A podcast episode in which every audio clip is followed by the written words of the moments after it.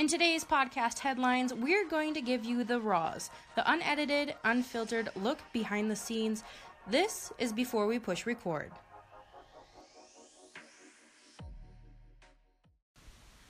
I'm Brenna Ramsden. And I'm Madison Ellie, and today we're going to talk about some of the biggest conceptions in TV news. A lot of things that people think happen, but don't actually happen, or just don't happen anymore.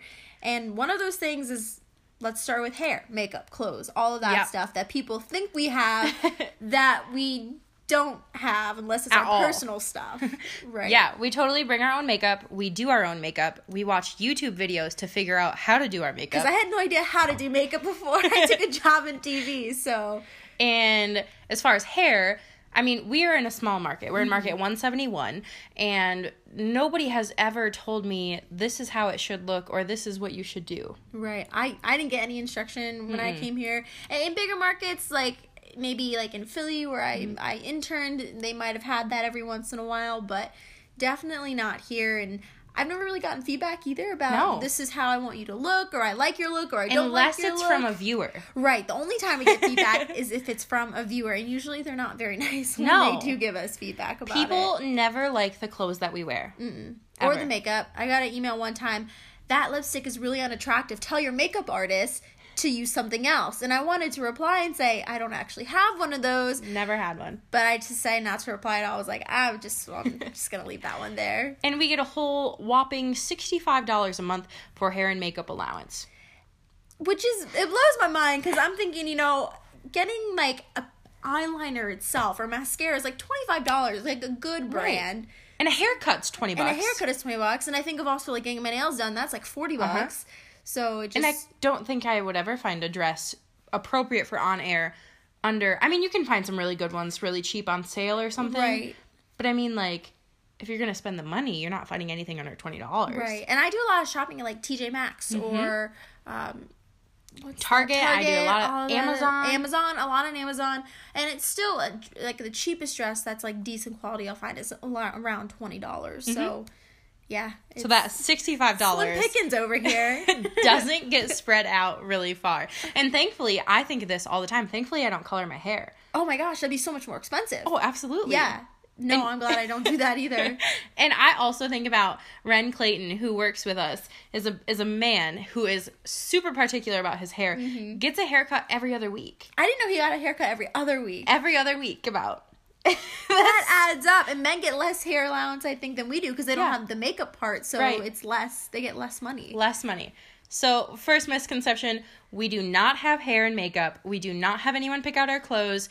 It's solely on us. So, we appreciate your viewer comments. However, keep them down. yeah it's not our fault uh, going into the next one this is probably one of the biggest ones that i want to address every time i go on a story someone is always asking me hey where's your cameraman Mm-hmm. to which i turn around and i have to go i am the cameraman Mm-hmm. that's definitely the, one of the biggest things i think we deal with all the time Absolutely. And people are constantly, then when they find out we don't have a cameraman, they want to carry our gear. And I was like, mm, no, thank you. That's like my livelihood. And if something happens to it, not saying that anything would, it's it's in a bag, in a protective bag and everything, but like, that's my whole job. Like, that's my tools to, to do my craft. And even though I look like I'm struggling, I'm usually probably not. it is heavy, but I'm usually probably not. And that's just part of the job, I guess, going into it. It is, and so I always throw in the joke like, "Hey, it's my workout for the day. Like I don't really Yeah. mind." And some people, even when I've said no, like I've got it, they'll still pick it up Mm-hmm. and take it from me. And I'm like, I'm not completely helpless. Like it's not that bad that I can't handle it, but No, That's- and then I think besides that, people the other like comment they'll be like, "Well, where's your cameraman? Who's going to tell you how to smile?" Or like, you know, something's just strange. People sometimes are just a little strange. yeah. And with today's technology, you don't really need all those hands on the gear and all that. Like it really can be done by one person. We're you know we show that we can do that. Mm-hmm. So it's I don't know. And then, then also cameramen going into the reporters just doing everything. Mm-hmm. Everything. I mean, it, especially in these smaller markets, you don't see so much I think in the bigger markets just yet, but definitely in these small markets like where we are, we are the editors, the cameramen, the writers, the just we storytellers the, the Everything. whole thing from from concept all the way to the finished product that makes it on air we're responsible for the whole thing and you know like you just said that we show that we're capable of it i've done live shots alone by myself and i have an earbud in my ear and i'm listening to cues and i've done stand-ups by myself and i've pieced together whole sequences by myself. And mm-hmm. you know it's i guess like you said with today's technology you don't really need it. A lot of times it's very helpful mm-hmm. and it makes for a better product. Right. but it's something that can be done on its own, which is super cool. But again, I think a lot of times there are those times where, you know, being in a sketchy situation with a live or being in a place where you don't feel super comfortable or you want something really creative, mm-hmm. cameramen are really handy.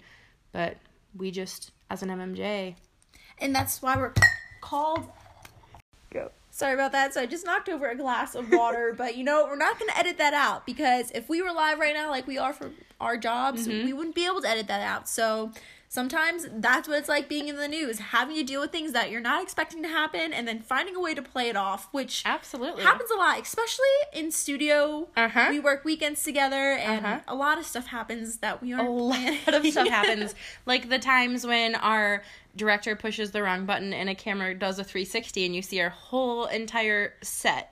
And then we go, well, you got a nice tour of our studio and Yeah. try to play it off. That happens a lot. And that's another misconception that we can talk about segueing into this. In studio, we don't have cameramen who are operating those cameras for us. It's all done through technology. Mm-hmm. So sometimes mistakes do happen because they might hit the wrong button and it goes to the wrong camera or the prompter freezes and All all, of a sudden there's nothing left to read or crazy stuff happens because it is it's it's all automated it's Right. all done from behind the scenes and there's nobody giving you, you a cue nobody pointing at you saying there's no cameraman there's No. nothing you're talking to four cameras just pointing right at you Right, and our control room isn't even a lot of control rooms. There used to be a like a, a glass window Mm-hmm. so you could see into the studio. Our control room isn't even next to our studio. No. It's like on the other side of the building. So it's like a walk to get there, and we're hearing everything through what we call our IFBs. They're the little pieces in our ear where we hear people talking to us, and that's how we get all of our cues.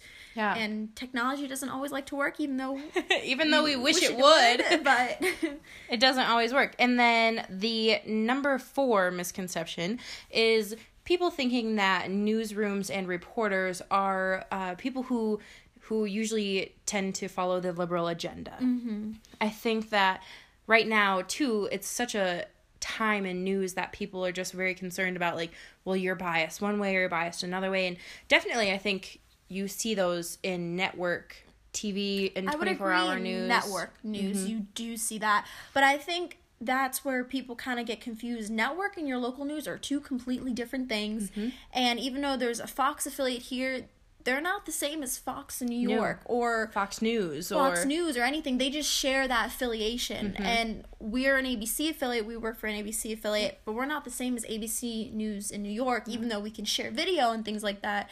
It's it's different, and I think that's a misconception where people just automatically associate us with the network. Mm-hmm. But really, I mean, other than we're sharing those that Call that- letters. those call letters, that's That's about, About it. Like. I have never met Ginger Zee. I have never been to the White House. I have never, you know, we don't we may run those stories, but they they're not from your local news um, Right. people and you know, to be really honest, I had somebody the other day ask me I said something about do not say fake news and they're like, "Oh, so you must be a Trump fan." And I was like, "You know, I'm not either way and I also don't think it's my I don't have to tell you what I believe in or what I don't believe in. I'm here to tell your story and I'm going to do it as unbiased as I possibly can. Right. And I think sometimes when I say I'm trying to tell a story unbiasedly, it just I feel like people probably don't believe me or like I feel like I have to explain myself. Right. And it stinks because I think it puts a chip on our shoulders. It makes our Mm-hmm. jobs a little harder. People are a little less trusting of us.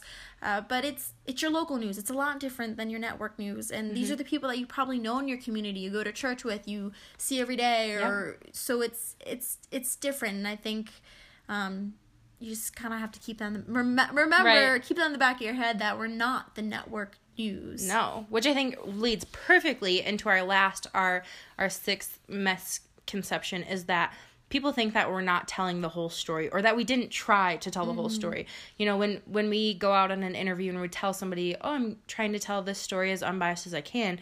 I also say, just so you know, I'm going to get the other side of the story. I think a lot of people, when you go out and interview them, they're thinking, well, this is my opinion and this is how it's going to go. The whole two minutes is my opinion. Well, no, I'm telling the whole story Right. and I'm interviewing somebody from the other side and telling their story as well.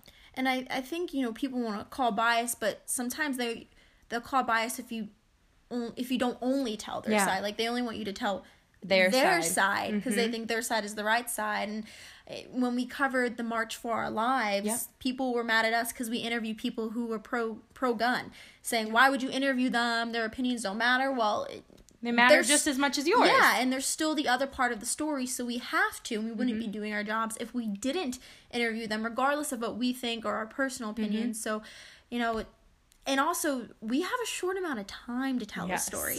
So usually, even if we have a five minute interview, I'm probably only going to use about 20 seconds of what you Yeah. said. Yeah. And people sometimes get mad at them, like I only have a certain amount Yeah. of time to tell a story.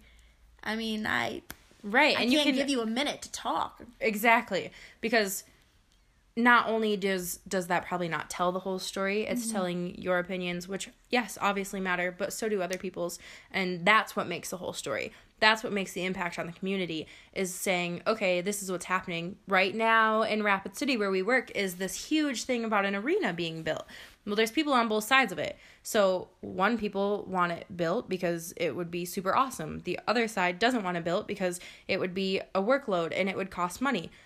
But you can't just tell one side or the other. What makes the story and what tells the city the impact is is having both sides Right. and and telling the whole thing. So we'll continue doing that. I mean, whether people like it or not, and I, I think it's interesting. I think sometimes people want us to be biased Uh-huh. because they only want us to tell Their side. their side. So, but, so those are just some of the biggest misconceptions I think we wanted to address. Of course, there are a lot of things that Mm-hmm. people probably think about the news that might not be true, but uh, I think those are the things we run into the most. yeah, those are things we hear from people, things that we like I said, those viewer comments or running into those interviews and then the aftermath of okay, now the story hit the air and somebody's not happy about it. And, this is why they think it happened that way. and I think we've come to determine there will always be somebody who is not happy Absolutely. with what you do. But I think as long as we know we report it accurately, fairly, no bias, then I'm happy with what I put out Absolutely. to the public. So those are just some of the things we wanted to address. And And now we want to hear from you. What Mm-hmm. are some misconceptions maybe you had about the news that we didn't talk about here today?